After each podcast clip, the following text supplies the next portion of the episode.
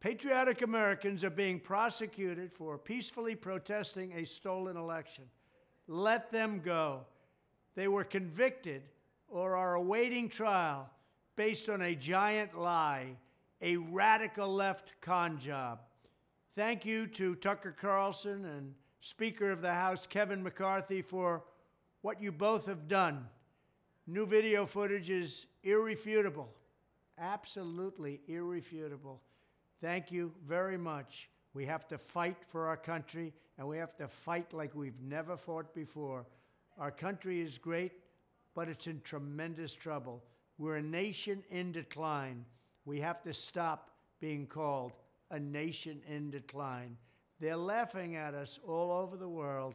We're not going to let that happen any longer. Thank you.